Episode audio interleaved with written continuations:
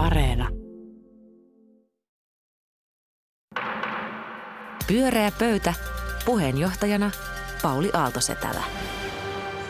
Kyllä, hyvät kuulijat, tämä on oikeasuhtainen ja tarkkarajainen sekä avoin ja vapaa pyöreä pöytä. Ja tänään mielipiteensä saa vapaasti ilmaista Anu Koivunen, Hilkka Olkinuora ja Mika Pantsar. Tervetuloa. Kiitos. Kiitos. Oletteko huomannut Kiitos muuten, oikein paljon. Oletteko huomannut muuten, että meillä on nyt semmoinen pieni riski, että meistä alkaa muodostua jonkinlaisia influenssereita. Nimittäin kun viimeksi puhuitte täällä, että missään nimessä ei saa kannanhoidollisesti susia itärajalta lopettaa, niin eipä niitä sitten lopetettu. Ja sitten sanoitte myöskin, että ministeri Kurvisen olisi parempi pysyä kotona, niin niin hän on nyt sitten ilmoittanut tehkevänsä. Ei tosin ulkopoliittisista syistä missään nimessä, vaan ihan pelkästään siksi, että joutuu karanteeniin eikä halua jäädä kymmeneksi päiväksi jumiin. Oletteko havainnut tämmöisen vallan ja vastuun, mikä teidän niskassanne on? Aiomme tätä vastuullisesti käyttää. Kyllä. Kyllä nyt pelottaa, mitä tässä uskaltaa sanoa. Just niin, olkaa tarkkoja, mutta, mutta hyvin vapautuneesti, puhukaa vaan. Hei, valtiopäivän avajaiset tänään. Lyhyt analyysi, mitä tapahtui. Niinistö siellä vähän rauhoitteli ää, niin, niin Suomen saamaa kirjettä Venäjältä. 30 maata sen sai. Mitä, mitä poimitte tästä merkittävästä hetkestä? Hilkka. No tämä oli samanlainen aforistien aarrearkku, kun oli, oli jo tämä uuden vuoden puhe, joka rauhoitti meitä. Aivan erityisesti jäi mieleeni tämä sitaatti. Aikamme ei tee tehtävää Suomen suojelua helpoksi, mutta se tekee tehtävän välttämättömäksi. Aika kaukana saatanan tunareista, kun meidän joda puhuu. Jykevästi sanottu. Mitäs Anu? No siis mun mielestä niin kuin, toi aforismikokoelma on kyllä ihan, ihan hienosti sanottu, mutta onhan se nyt tasavallan presidentti on sanonut, niin että ei pidä niin kuin tavallaan luulla, että jotakin tässä nyt poikkeuksellista ja sitä N-sanaa, sitä noottijuttua, niin sitä ei nyt ollenkaan kannata tässä kiihkoilla. Mutta sitten hän kuitenkin sanoo, että viisas varautuu siihen, että poikkeuksellisuudesta voi tulla toistuva kokemus. Eli pysyvä hätätila. Mites Mika, löysitkö jotakin muuta kuin aforismeja? No joo, ei siinä mitään ihmeen niin uutta ollut, mutta tämä lehdistötilaisuus oli mielenkiintoinen, että, niin oli. että näyttää niin kuin, että – että Niinistö on tosi suvereeni suhteessa hölmöihin kysymyksiin. Että hän osasi todella fiksusti sanoa, että joihinkin vastasi johonkin kansanäänestys NATO-kysymykset. Hän on jo oman kantansa ilmaissut, että pitääkö tässä toista. Mutta se äh, kritiikki valmiuslaki valmistelukohta oli kiinnostava, kun hän sanoi, että taitaa olla neljä hallitusta, jolle hän on sanonut, että tarvittaisiin vähän miettiä tämä valmiuslaki uusiksi. Ja mitään ei ole tapahtunut. Se oli selvästi ärsyyntynyt. Kai se meni. Hyvä. Sitten mennään Hilkan teemaan. Mistä haluat jakaa ajatuksesi kanssamme? No kun presidentistä aloitettiin, niin jatketaankin. Hyvä. Kansa on nimittäin ihan lupaa kysymättä supissu tätä presidenttipeliä kahviteltoissa ja somessa. Ja mä hätkähdin, kun viime viikolla sitten Twitterissä joku ehdotti, että eikö presidentiksi voisi valita Pauli Aalto Setälää. Eli kyllä meidänkin on syytä, nyt syytä täällä nostaa niin tämä pressakissa pöydälle kysynkin, että joko tästä presidenttikysymyksestä uskaltaa puhua loukkaamatta nykyistä viranhaltijaa ja, ja toisekseen, että mimmoista me sitten etsimme. Nimittäin netissä näyttää treidaavan Manila ja Ukraina, NATO ja sota. Ja mä itse kuulun siihen aika isoon äänestäjäsukupolveen, joka on kokenut sen, että miten yllättäen sota syttyy. Mun omat hyvät ystäväni kertoivat Budapestista 56, Prahasta 68, Pekingistä 89, mm. Kroatiasta 90. Mitä on herätä siihen, kun ikkunat tärisee, kun panssarit menee, menee kaduilla. Eli meidän ikäpolven tämmöinen yksi presidenttiparametri on se, että mitä se tyyppi sitten tekee, kun idästä tulee nootti taikka menolippu Moskovaan. Että näistä aiheista no niin. toivoisin keskustella. Avataan samalla nimipörssi niin kuin tuossa vähän jo te- teitkin. Annu, mitä ajatuksia herättää Hilkan johdanto? Äh, no mä ajattelin, että, että kun luin Helsingin Sanomien kuukausiliitteestä tämän Marko Junkkarin jutun, kuka pääsee huipulle, presidentinvaalin on enää kaksi vuotta, mutta ennakkosuosikkia ei ole, niin sieltä jäi mieleeni se lausahdus, että että kaikki mahdolliset ehdokkaat ovat tässä vaiheessa ehtineet miettiä ehdokkuuttaan jo päänsä puhki, monet jo vuosien tai jopa vuosikymmenten ajan. Eli että siis tavallaan tämä ei ole pelkästään kansanhuvio, vaan tämä on jotain, joku tämmöinen jatkokertomus ja, ja kyllähän varmaan on sillä lailla, että tulee erilaiset presidentinvaalit siis siinä mielessä, että tämä että ainahan presidentinvaaleissa puhutaan ulko- ja turvallisuuspolitiikasta, se on selvä, mutta että nyt on tällainen hetki, että vaikka meille nyt sanotaankin, että ei ole tässä mitään erityistä just tällä viikolla tapahtunut, niin tämä pysyvä hätätila varmaan tuottaa ehkä voisin kuvitella jotain muuta kuin pelkkää somepöhinää, kun presidentin vaalikamppailu alkaa. Ja tuota, äh, Helsingin, sano, Helsingin Sanomat tämä päivä, päivä, jokapäiväinen tuota, aamun avaukseni äh, ehti jo toteamaan, että, että puhemieheksi tuli Matti Vanhanen, jolla, jo, jonka keskeinen niin kuin imago on se, että hän ei koskaan pyri mihinkään, mutta hän sitten niin kuin suostuu, uhrautuu porukan puolesta tai, tai ottaa lusikan kauniiseen Näin käteensä. se menee muuten. Niin. niin niin, Eikä nytkään varmaan vahingossa tehnyt, puhemieheksi Ei varmaankaan päätynyt. vahingossa, niin tuli mieleeni se, että kun kuuntelin hänen henkilökuvansa, audiokuvansa tästä Politiikka Suomi-sarjasta, niin siinä puhui presidenttiehdokas, joka kat, niin kuin, rehellisesti ja, ja niin kuin jotenkin hyvin suoraan puhui niin kuin epäonnistumisesta aikaisemmilla hakukierroksilla, mutta joka muuten nautti aivan suunnattomasti elämän tarinansa kertomisesta, jossa oli niin paljon käänteitä ja merkityksellisiä kohtia, että se on jo jäsentynyt presidenttiehdokkaan kertomus. Tämä on mun mielestä ihan selvä asia. Vartija otettava nimi. Jossain vaiheessa sanottiin, että presidentille ei jää enää muita tehtäviä kuin Venäjä. Ja silloin nämä tämmöiset valtiohahmot saattaa olla kyllä kyse varsin niin kuin hyviä tuohon tehtävään. Mitä mikä ajattelee? Tota, mä googlasin sana presidenttipeli ja puoli vuotta sitten se oli eniten viita, viittauksessa oli oli pyöreä pöytä, jossa keskusteltiin presidenttipelissä. Taru, Tuju, Taru Tujunen kertoi, kertoi silloin, että voittaja on se, joka voittaa viimeisellä kierroksella halla Se voi olla Ruben, niin. Ruben Stiller uskoi Marinin, siinä vaiheessa Marinin pisteet oli varmaan nousussa. Sitten mä en ollut ihan varma, oliko Juha Itkonen tosissaan, kun hän sanoi, että purra on sitten ja sitten alkoi keskustella jostain koirista ja muusta. Et se, se ei mulle ihan auennut. mutta, tota, mutta, mutta, tota, mutta et, et, kyllähän ne niin kuin nimet on nyt pikkasen toisenlaisia ehkä tällä hetkellä kuin nämä, mitä tässä sanottiin. Että, että mä itse, itse niin kuin uskon, että Olli Rehn, Jutta Urpilainen, Pekka Haavisto on varmastikin, mutta sitten tämä yllätysnimi kokoomuksesta, no niin. Olli-Pekka Heinonen viisaimpia poliitikko, mitä ikinä Suomessa on ollut. Valtavan hyvä, hyvä ministerinä, opetushallituksen valiksi, mikä se on tämä nykyään sen nimi, mm. tota, johtaja tällä hetkellä kansainvälisissä tehtävissä. Että tavallaan presidentillä on hyvä, että on kansainvälistä taustaa ja kaikilla näillä ihmisillä on kansainvälistä taustaa. Joku näistä. Mutta onkohan semmoinen, mitä Hilkan mainitsema ryhmä kaipaa? Kun panssarit siis, alkavat ratista? Olli, kun kysytään aina, että onko idoleita. No idoleita mulla ei ole, mutta on ihmisiä, joita mä ihailen. Ja mä ihailen, että tämä poikanen, Olli-Pekka Poikanen on kasvanut sellaista vauhtia niin aikuiseksi kuin hän on. Mä jaan jokaisen hänen, hänen tuota kolumninsa ja kun ö, puolustusministeri Kaikkonen sanoi vähän hätääntyneenäkin eilen radiossa, että – parasta, mitä Suomi voi tehdä, on se, mitä meidän presidenttimme tekee nyt. Niin sen Olli-Pekka epäilemättä voisi hoitaa. Mutta sitten Googlen mukaan Matti Villapusero on tuota – kolme päivää sitten sanonut, että hän ei halua presidentiksi. Niin hän aina sanoo, mutta sitten hän joutuu, mm. joutuu ja alistumaan kansan tahdolle. Vanhana kremlologina niin toivoisin myös jonkun avaavan tämän Sannan, Sannan tuota, Sanna Marinin tuoreen lausunnon henkilökohtaisesti. Pidän ehdokkuuttani erittäin epätodennäköisenä. Katos vaan, mutta jos joku muu sattuu sen sanomaan esimerkiksi, saattaisi kiinnostaa, niinkö? No juuri näin, ja hän on hyvin aktiivisesti vallannut tätä ulkopoliittista reviiriä. Et ensin tuli nämä surullisen kuuluisat twiitit Navalnista ja, ja Kiinasta, jossa, jossa sitten oikea presidentti joutui vähän, vähän lakasemaan niitä jälkiä. Ja nythän hän on sanonut, että ei, ei koronaa, vaan Ukrainaa, kiitos. Anu, onko sulle yllätysnimi heittää tähän Oli-Pekka Heinosen rinnalle?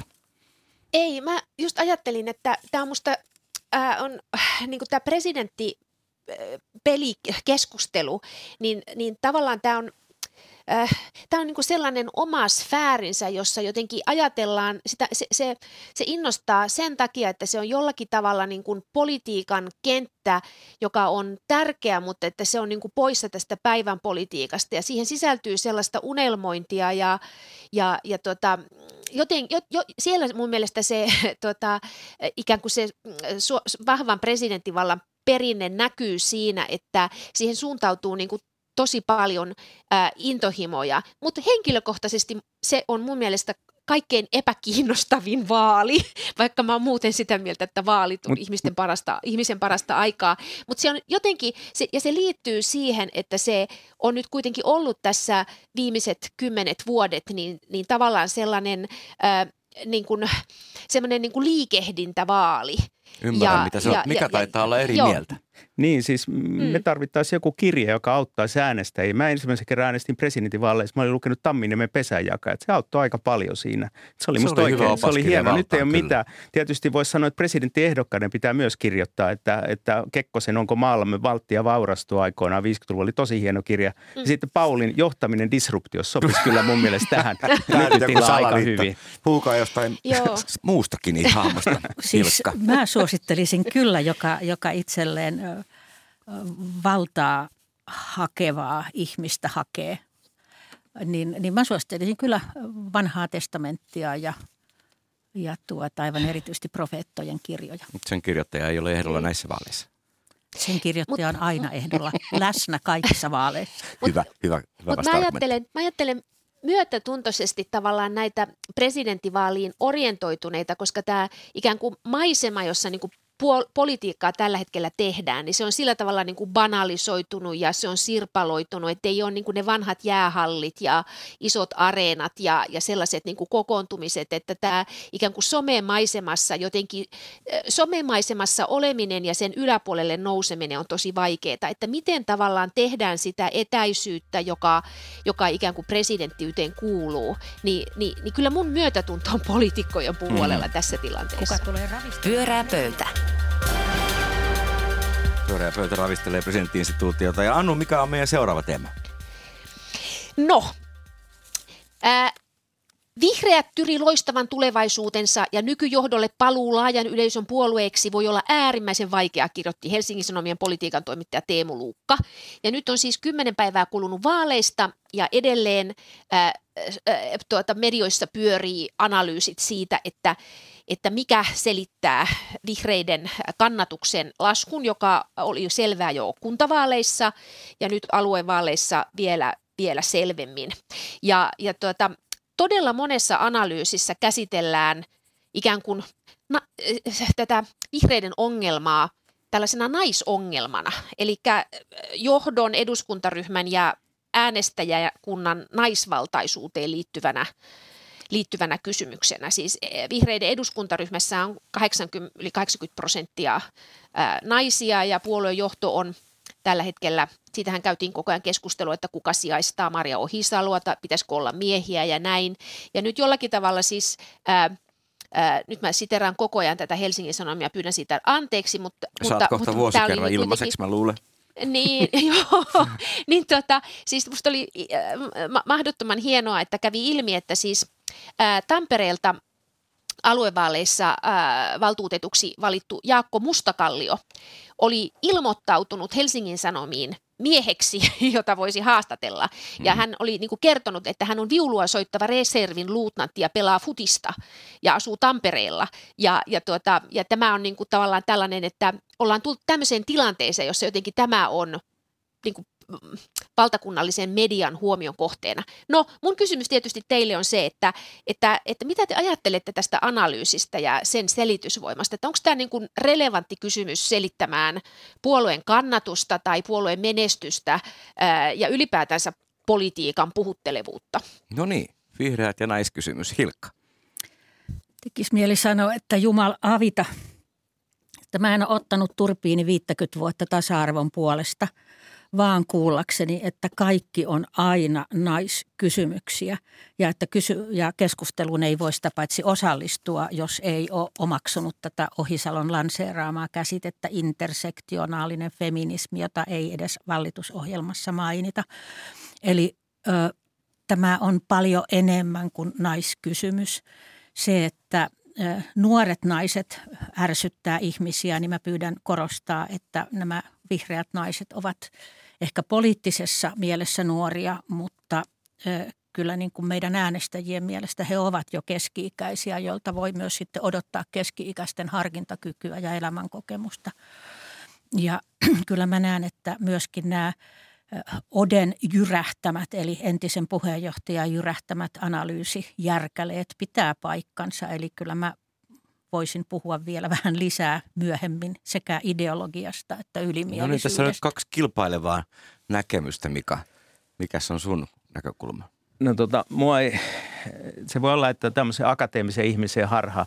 Mä esimerkiksi tykkään Ohisalosta. Musta on hyvä puheenjohtaja ja hän on äh, ehkä turhan niin kuin asiakeskeinen, mutta kun vihreät on asiapuolue, kun nämä monet muut puolueet on edunsaajapuolueita, kepulaista ja maaseuduasia, kokoomus ja demarit on palkansaajapuolueita, niin silloin siitä tulee vähän semmoista tietynlaista asiakeskeistä. Ja nyt kun ne asiat on mennyt ohi, eli ympäristö ongelmat on, niiden alle on jäänyt ehkä jotkut muut keskustelut, niin sillä lailla vihreillä on varmasti hankala tilanne ja ehkä niin kuin persuilla myöskin. Mutta mua ei yhtään häiritse se, että nostetaan jotain käsitteet niin kuin intersektionaalinen feminismi. Sehän vaan tarkoittaa sitä, että, että jopa naisten sisällä on sisäistä sortoa tai maahanmuuttajien sisällä sorretaan vammaisia ja kaikkea muuta. Tämä on minusta e- erittäin järkevä ajatus. Mä tykkään siitä, mutta Anu on oikeasti tämän alan asiantuntija. Voi olla, että mulla on aivan väärä tulkinta intersektionaalista feminismistä. Se on tulkinta, ei se voi väärä olla. Mutta, mutta musta se on hieno asia, että nostetaan näitä. Ja mä, mä, m- mutta tämä voi olla, että mulla on tämmöinen akateeminen harha. Ja sitten kun mä näen sosiaalisessa mediassa, kuinka paljon esimerkiksi Ohisaloa kritisoidaan, niin mä en ymmärrä sitä kritiikkiä. Mutta mä oon jotenkin ehkä – sitten vähän samalla akateemisella linjalla kuin Ohisalo. Että Ohisalo on kuitenkin sosiaalipolitiikasta väitellyt sisäministeri. On niin. se aika niin kuin rajaa. Ja hän ei tietysti näissä vaaleissa ollut niin, roolia. No ei olekaan, mutta kyllä hän tietysti arvioidaan puheenjohtaja Tosiaan tässä vaalissa. Mä olen tuota kanssasi samaa mieltä. Mä olen, olin erityisen mielistynyt Ohisaloon ja hänen tutkimustietonsa vielä jopa ennen kuin hän oli, oli puheenjohtaja. Mutta tässä mä joudun jotenkin avaamaan nyt näitä miehisiä silmiä naisten äänestyskäyttäytymiselle ja korostan, että tuon viestiä ikään kuin kansanradiosta se, että Maria Ohisalo vietti miljonäärihäät kämpissä ja poseeras ja julkaisi kuvan, jossa kaikki siis kukista ja, ja, ja kampauksista lähtien oli kerrottu, niin oli paljon naisia, naisäänestäjiä, jotka tuohtu siitä, joille vihreät edelleen on se Linkolan parta ja, ja, ja tuota ruutupaita – Kaipaatko eli, sen tyyppistä eli, habitusta vihreisiin enemmän? Tämä siis? Me ollaan tämän, mm. niin kuin Anu sanoi, somen ja imagopolitiikan vankeja.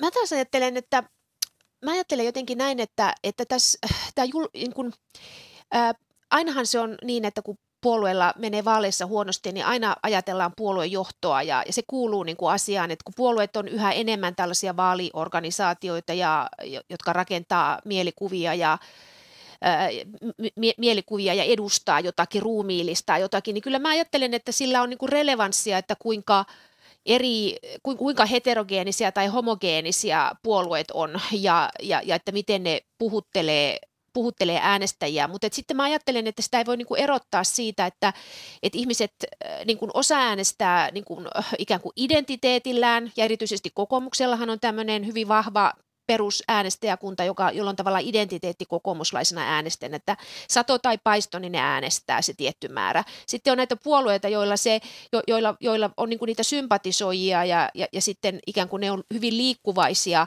Ja mä ajattelen, että niihin vaikuttaa sekä asiat että nämä imago-kysymykset. Ja, ja jollakin tavalla musta, oli hienoa, musta on ollut hienoa lukea myös sellaisia puheenvuoroja, joissa niin kuin kerrotaan, kiinnitetään huomiota siihen, että, että no vihreiden, vihreiden niin kuin läpimenneet valtuutetut on tällaisia tai kansanedustajat on tällaisia, koska Suomessa on sellainen puoluejärjestelmä, jossa niin kuin henkilövaali tarkoittaa sitä, että ihmiset äänestää niitä henkilöitä, sisään näihin, niin kuin tule, ne tulee valituksi, jotka saa eniten ääniä ja puolueella on niin kuin rajallinen määr, mahdollisuus kontrolloida. Että kun ei ole niitä pitkiä listoja, niin, niin silloin on rajallinen, niin, kuin, niin on vaikea, va, va, vaikea kontrolloida sitä, että ketkä tulevat valituksi, että miltä se eduskuntaryhmä tai se valtuutettu ja valtuustoryhmä näyttää. Ja meillähän on niin kuin tavallaan se, että monet puolueet on niin kuin pyrkineet monipuolistamaan sitä omaa niin kuin rakentamaan sitä johtoa jotenkin niin, että siellä ollaan maalta ja kaupungilta ja naisia, miehiä, nuoria, vanhoja ja, ja, ja, ja näin, että jotenkin, että miten, mikä, mikä siitä osasta sitten niin kuin, miten musta on kiinnostavaa pohtia sitä, että, että, että onko perussuomalaisillahan on ollut niin kuin ikään kuin, vast, niin kuin vastakkainen ongelma, että, että heillä on sitten taas 70 prosenttia eduskuntaryhmästä on miehiä ja, ja nyt on naisia johdossa, mutta et vaikuttaako se ikään kuin siihen puolueen imakoon, niin se on minusta paljon vaikeampi kysymys vastata.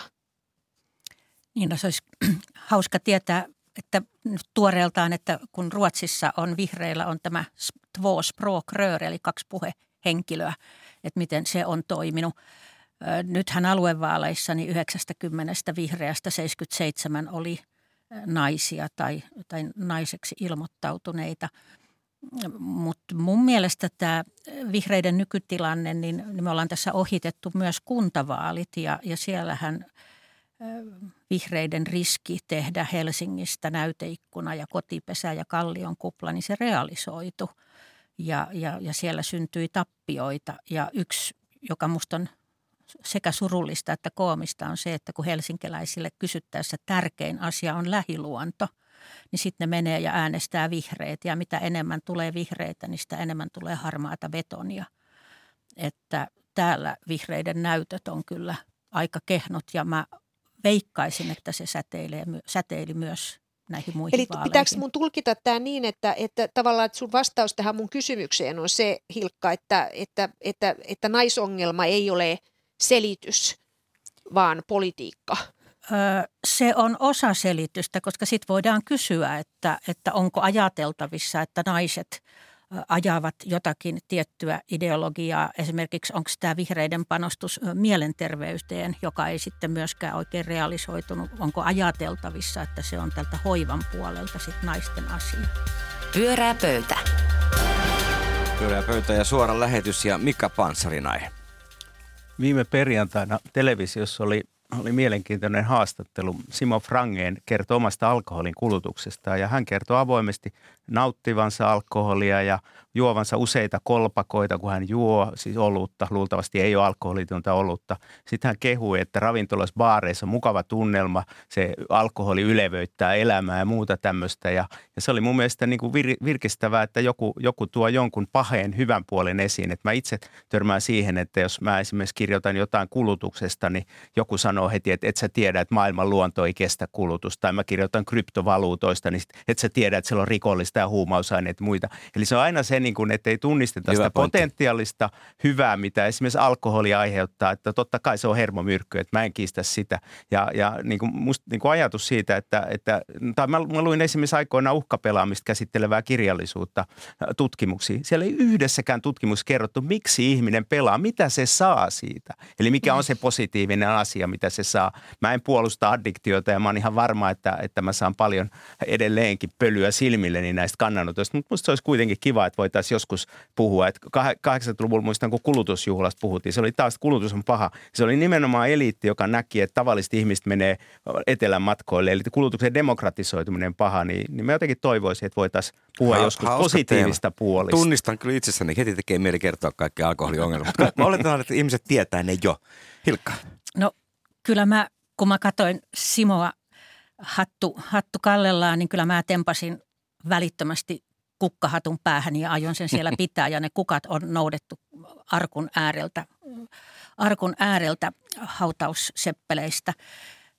Suomessa THL mukaan yli puoli miljoonaa juo liikaa. Me kulutetaan miljardeja poliklinikoilla ja poliisilla ja perheväkivallan hoitoon. Ja mun mielestä Simo oli kahdella tavalla, hyvin hellyttävällä tavalla, tietämättäänkin ehkä tämän vastaus sun, sun pohdintaas. Ensinnäkin hän käytti näitä sanoja, niin kuin meillä suomalaisilla on tapana käyttää. Otan hapanta, vähän märkää, siemailen kuohuvaa.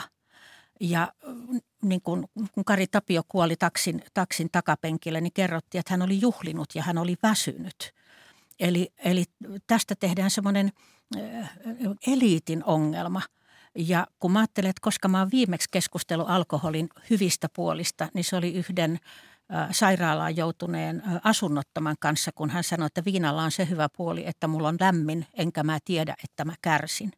Eli Tämä, tämä oli... nyt tämä paheiden ymmärtäminen oikein etenee hyvin tässä keskustelussa. No ei, siis, siis, siis, siis mä en tykkää, että Simo pääsee, pääsee tuota esiintymään kolme kertaa seitsemän oluttuoppia viikossa nautitsijana. Ja sitten kun hän sanoo, että, että tota, jokainen meistä löytäköön sen määrän, joka meille sopii, niin siinähän ohittaa kokonaan viinan vaikutusten biologian.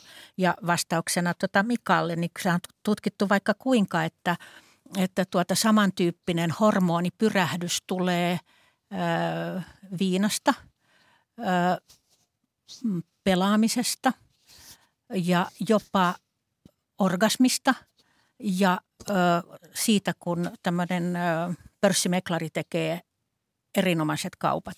Eli tähän on biologinen syy ja päätän vihaisen puheenvuoroni siihen, että jumalauta Suomessa on ö, tyyppi B-alkoholismigeeni, periintyy isältä pojalle ja se on tyyppiä ö, filmipoikki ja puukko selkään.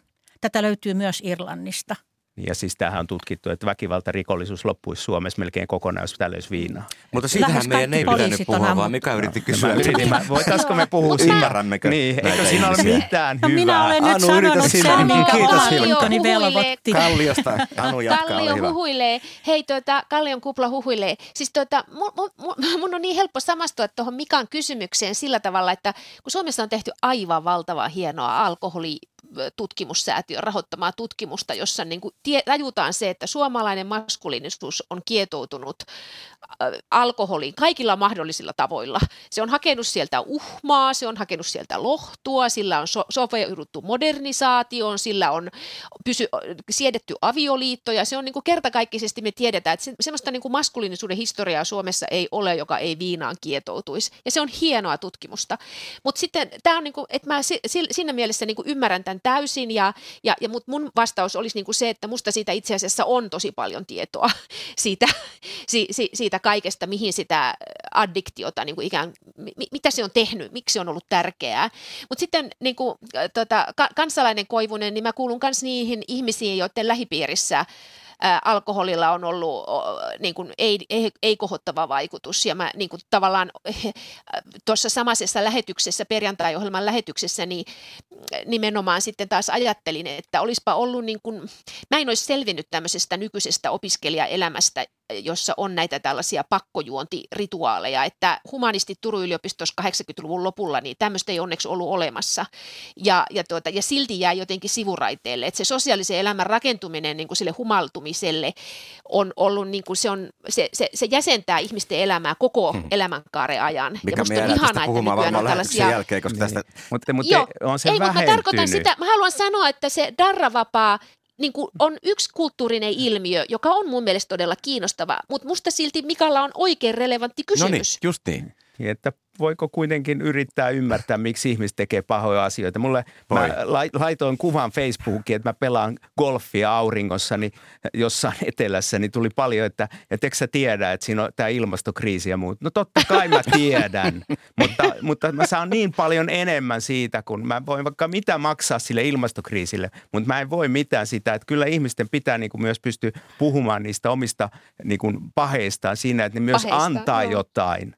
Mulle se nyt on golf auringossa se mun pahin paha ehkä. Eli sä teet tietoisen ilmastokriisin ja maksat sitten aneina no siitä. jotain sellaista yritän. Joskus tutkittiin, että Suomen Onneksi on anekauppaa. Niin. Isoimmat pahet oli Joo. kahvi, suklaa Joo. ja alkoholi. Joo, mutta mut mä esimerkiksi kannatan bensiinin hinnan nostamista. Mä käytän autoa paljon. Mä kannatan sitä, että golfi tehdään kalliiksi. Mä siltikin golfaan. Että ei mulla ole niin kuin, Jolloin mä, vain mä en, varas, va, vauras niin, eliitti no, pystyy no, no voi, voi, voi, olla, voi olla niinkin. Mutta vanhusten pelaamisesta, jo. tämmöistä liikapelaamisesta jo. on tutkimuksia, että jo. se tekee oikein hyvää heidän aivoilleen ja, ja tämmöinen mm. ongelmanratkaisukyky kehittyy.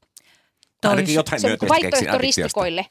Toisaalta, toisaalta tuota, surkeimmin ö, pikaluottojen loukkuun ovat jääneet eläkeläiset naiset, joko sen takia, että heistä on tullut leskiä – tai mm. että he ovat peliloukussa, niin. tai että heidän lapsiltaan mut, puuttuu. Mut, 90-luvulla tietokonepelejä pidettiin, että ne tuhoaa lapsuuden. Onko tuhonnut? On paljon Ei. hyviä asioita, mitä tietokonepelit on saanut aikaan esimerkiksi. Pyörää pöytä. Pyöreä pöytä pääsi, pääsi tosi mielenkiintoiseen teemaan. Jatketaan sitä, kun lähetys päättyy. Mutta niin, kiitoksia Anu Koivunen, eh, Hilkka Olkinuora ja Mika Pansar hyvistä näkemyksistä ja mielipiteistä. Tämä ohjelma on Pyöreä pöytä ja se päättyy tähän. Pyöreä pöytä.